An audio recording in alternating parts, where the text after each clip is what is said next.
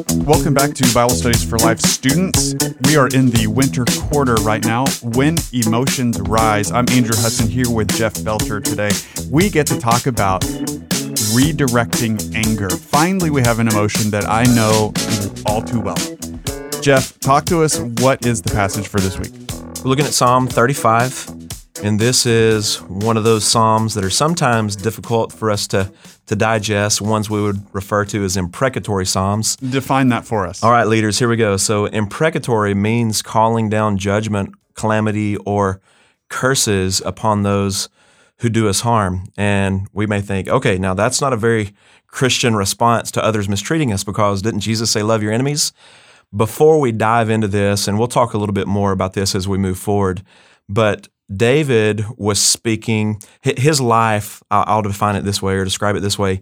His life wasn't just personal, but he was a representative of Israel as a whole. So he was a type, in a sense, of the things that God's people would experience corporately. Sure. So when David, as a representative of Israel, experienced um, people's coming against him, his responses were calling God's judgment upon those who would oppose Israel thereby opposing the purposes of God Himself.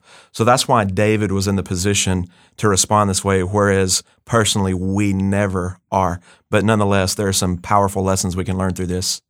So, if the point of all of this passage is to take our anger to God and leave matters in His hands, what are some good practical tips for our leaders to teach their students? Yeah, absolutely.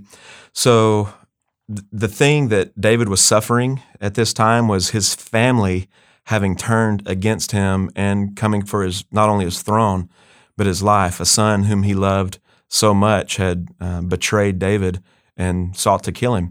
And I think probably so many of our students, even our leaders, probably have had people that we really care about do things to injure us deeply, and we've experienced betrayal in real ways. Uh, I want to point out verse 13. Here's what David said Yet when they were sick, meaning these people who had betrayed him, when they were sick, my clothing was sackcloth. I humbled myself with fasting, and my prayer was genuine. So, sackcloth as clothing, that means he was in a period of legitimate mourning. Deep, deep mourning. Yeah. And it wasn't selfish mourning where he was like, oh, woe is me. I'm, look how pitiful I am, broken, sad. That wasn't the spirit of it. He was legitimately grieved over the condition of the people whom he cared about so much. I think sometimes when people hurt us, our first response is to turn inwardly to focus on how much I've been hurt with very little regard for them. That's right. And we just immediately desire sometimes, maybe not all of us, but I know sometimes we're at least tempted to this when people hurt us, we desire that they would get what's coming to them almost immediately as our first response. So I think also a lot of times when we deal with anger, we say, well, Jesus got angry, and so yeah. therefore it's okay for me to get angry. Yeah, we justify it in selfish ways. That's right. So it's selfishness versus a righteous anger. Yeah, that's right.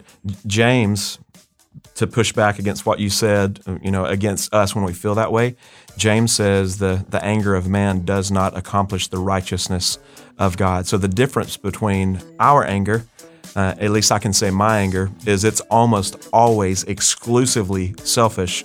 But Jesus' anger never was. It was for the glory That's of right. God. That's right. My, my anger is 100% selfish. Yeah. Uh, and, and James is where we're spending the week in the DDG, and all, our, all of our daily discipleship guides studies are in James this week. So uh, we will be praying for you, leaders. Thank you so much for listening, and we will see you next time.